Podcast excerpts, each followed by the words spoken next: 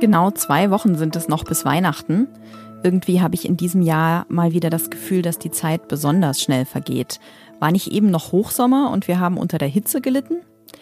Naja, guten Morgen zu Was jetzt, dem Nachrichtenpodcast von Zeit Online. Ich bin's, Lisa Kaspari und heute ist der 10. Dezember. Wir sprechen über die Lage in China, wo es Sorge vor einer dramatischen Ausbreitung des Coronavirus gibt und über die Frage, die mich sehr umtreibt, nämlich ob zusätzliche Kilos, die wir uns im Advent so drauffuttern, gefährlich sind. Jetzt kommen aber erstmal die Kurznachrichten. Ich bin Lisa Pausch. Guten Morgen. Gibt es Korruption und Geldwäsche im Umfeld des Europäischen Parlaments? Mit dieser Frage beschäftigt sich die Brüsseler Staatsanwaltschaft jetzt. Fünf Verdächtige wurden gestern festgenommen. Sie alle haben Schlüsselpositionen im EU-Parlament inne und sollen Geld und Geschenke angenommen haben. Unter ihnen die griechische Vizepräsidentin des Parlaments, Eva Kaili. Schon länger hatte die belgische Polizei den Verdacht, dass ein Golfstaat versucht, Entscheidungen im EU-Parlament zu beeinflussen. Belgischen Medienberichten zufolge soll es sich dabei um Katte handeln. Offiziell bestätigt ist das bisher nicht. Die Stadt München will härter gegen Klimaaktivistinnen vorgehen. Zuletzt hatte es ja immer wieder Festklebeaktionen der Gruppe Letzte Generation gegeben. Gestern Nachmittag zum Beispiel hatten sich drei Personen auf einer vielbefahrenen Straße am Münchner Hauptbahnhof festgeklebt. Ab heute und vorerst bis zum 8. Januar sind solche Festklebeaktionen nun genehmigungspflichtig. Werden sie also vorher nicht angekündigt, macht man sich strafbar, wenn man daran teilnimmt oder zum Beispiel andere dazu aufruft. Die Verfügung gilt für alle Straßen, die als Zugang zum Beispiel für Rettungskräfte oder die Feuerwehr wichtig sind, sowie für Bundesautobahnen. In München sitzen bereits mehrere Klimaaktivistinnen nach eben solchen Festklebeaktionen in Präventivhaft, teilweise auch über Weihnachten, weil die Polizei befürchtet, dass sie ihre Aktionen wiederholen. Redaktionsschluss für diesen Podcast ist 5 Uhr.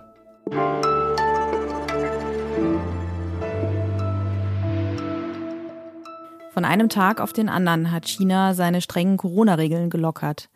Das wurde auch Zeit, denn die Geduld vieler Menschen mit den extrem strengen Isolierungsmaßnahmen, die war am Ende. Doch wie gefährlich ist der neue Kurs für die, die sich noch nicht mit Corona infiziert haben? Hat die chinesische Regierung das im Griff oder provoziert sie da gerade eine Megawelle an Infektionen? Dazu weiß Steffen Richter mehr, unser China-Kenner aus unserer Politikredaktion bei Zeit Online. Hi Steffen. Hallo Lisa. Es gibt ja schon erste Indizien, dass die Infektionen steigen. Also die chinesische Regierung geht davon aus, dass in einer ersten Welle 60 Prozent äh, der Bevölkerung sich infiziert und mittelfristig 80 bis 90 Prozent. Für wen könnte das denn besonders gefährlich werden? Das ist für all jene gefährlich, die ähm, bis heute nicht über ausreichenden Impfschutz verfügen. Das betrifft vor allem die ältere Bevölkerung ab 60 und besonders die ab 80 Jahren, also eine sehr vulnerable Gruppe. 2021 gab es zwar eine durchaus erfolgreiche Impfkampagne in China, allerdings ist die nun auch schon etwas her, weshalb der Schutz bei vielen Chinesinnen und Chinesen inzwischen nachgelassen haben könnte. Man muss ja bedenken, durch das erfolgreiche Aussperren des Coronavirus mittels ähm, Null-Covid gibt es in der Bevölkerung auch keinen Immunschutz. Und hinzu kommt noch, dass die effektiven mRNA-Impfstoffe von BioNTech und Moderna in China schlicht verboten sind. Ähm, die politische Führung möchte nur selbst entwickelte Impfstoffe verimpfen und ähm, ja, das hat wohl äh, nationalistische Gründe und es ist sehr schade, aber es ist eben so. Mhm. Es gibt jetzt auch die Sorge, dass es in den Krankenhäusern zu großem Personalmangel kommen könnte. Woran liegt das? Das liegt unter anderem daran, dass es in China kein Hausarztsystem gibt, wie wir es hier kennen. Ähm, wenn die Menschen sich krank fühlen, gehen sie in der Regel in die Notaufnahme und heute stecken sie da, wenn sie eine Corona-Infektion haben, womöglich Ärzte an und dann kann es auch zu verschärftem Personalmangel kommen. Hinzu kommt, dass in China nicht ausreichend Intensivbetten vorhanden sind. Man muss ja bedenken, dass das Land vor 40 Jahren noch arm war und sein Gesundheitssystem erst aufgebaut hat. Andererseits gibt es diese Pandemie ja nun schon etwas länger, seit Frühjahr 2020, und es hätten längst Bettenkapazitäten aufgebaut werden können. Warum Chinas politische Führung da nicht gehandelt hat, ist daher kaum nachvollziehbar. Hm. Ich danke dir, Steffen, für die Einschätzung. Sehr gern.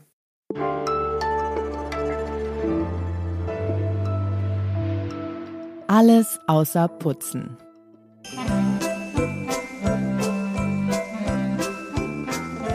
Egal, wo man hingeht in diesen Tagen, ins Café, ins Kaufhaus, zur Glühweinbude, dem obligatorischen Jingle Bells ist irgendwie nicht zu entkommen. Und jedes Mal stelle ich wieder fest, wie zwiespältig mein Verhältnis zu diesen Weihnachtsliedern doch ist. Einerseits gebe ich zu, dass sie meine Stimmung durchaus beflügeln können. Ich ertappe mich dann mal dabei, dass ich im Takt wippe oder so. Andererseits sind es ja wirklich immer die gleichen Lieder. Kennen Sie eine coole Weihnachtsplaylist, in der es nicht ums Nachhausefahren für Weihnachten und auch nicht um Rudolf, das rot benaste Rentier geht? Dann schicken Sie sie gern an wasjetzt.zeit.de. Ich freue mich und die Kolleginnen und Kollegen bestimmt auch.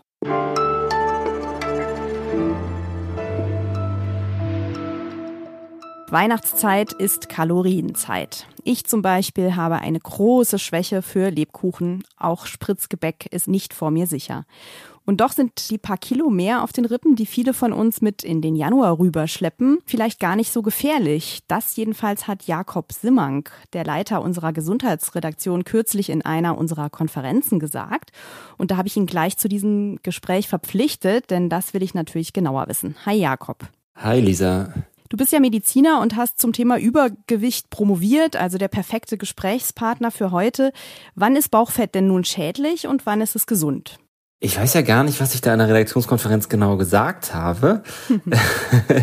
Aber tendenziell ist Übergewicht schon ungesund, das muss man so sagen. Es ist schon so, dass es da Unterschiede gibt. Und vielleicht habe ich das auch in der, in der Konferenz gesagt.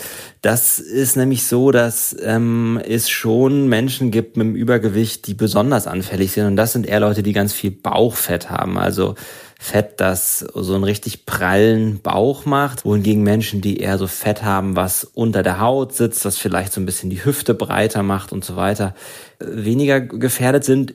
Tendenziell ist zumindest ist es so. Und natürlich auch Leute, die viel Sport und ähnliche gesunde Dinge machen. Ähm, es gibt so ein bisschen in der Adipositas-Forschung diese Idee, dass es Menschen gibt, die übergewichtig oder adipös sind, aber gleichzeitig eigentlich gute Stoffwechselparameter haben, also Blutfette etc.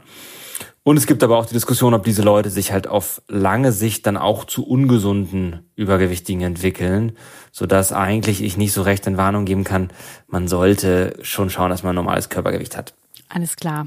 Aber wenn ich jetzt den ein oder anderen Keks zu viel esse in der Weihnachtszeit, muss ich mir noch keine Sorgen machen, ja? Nein, das auf jeden Fall nicht. Es ist ja auch immer so, Essen soll ja auch irgendwie Genuss sein und das ist ja auch schön in der Adventszeit und ich glaube auch, dass ähm, man sich jetzt nicht, bei, nicht über jeden Keks Gedanken machen muss, sondern einfach schaut, dass man irgendwie äh, nicht zu viel auf den Rippen hat. Denn je länger man äh, ein hohes Körpergewicht hat, desto höher ist die Wahrscheinlichkeit auch, dass der Körper dahin zurück will. Also, dass er es einem besonders schwer macht abzunehmen. Es gibt ähm, im Gehirn Regulationsmechanismen, die dafür sorgen, dass tendenziell man zum höchsten Körpergewicht, was man jemals hatte, hin zurückstrebt. Also dass der Körper weniger Kalorien verbrennt, um möglichst zu seinem höchsten Körpergewicht zurückzugehen. Was ja genau das Gegenteil dessen ist, was wir uns eigentlich wünschen, wenn wir abnehmen wollen. Und deswegen gilt schon, möglichst schnell wieder zum Normalgewicht zurückzukommen, wenn man mal ein paar Kilo zu viel in der Adventszeit sich angefuttert hat. Ich staune ja zum Beispiel immer wieder beim Berlin-Marathon.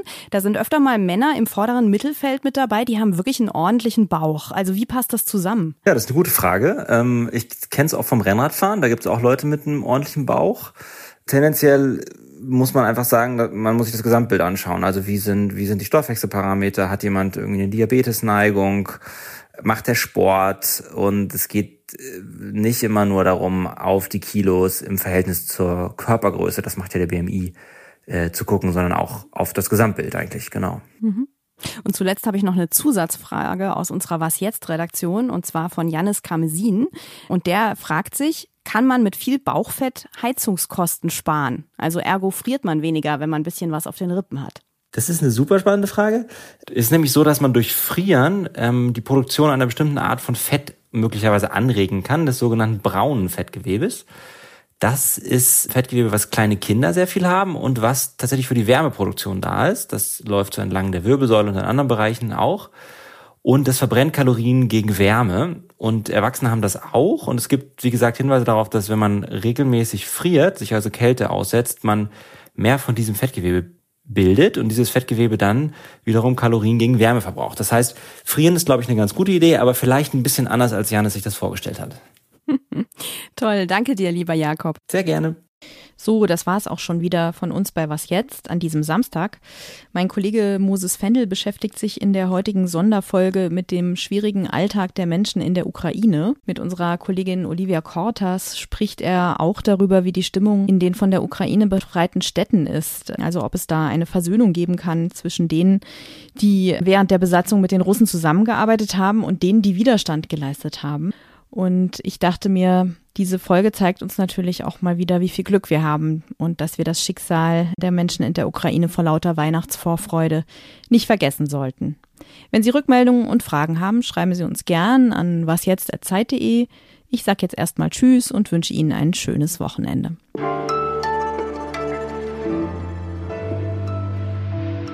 Bei welcher Süßigkeit wirst du denn schwach? Oh, das ist eine gute Frage. Ich esse sehr gern Schokolade tatsächlich ähm, jeglicher Art und den Stollen von meiner Mutter.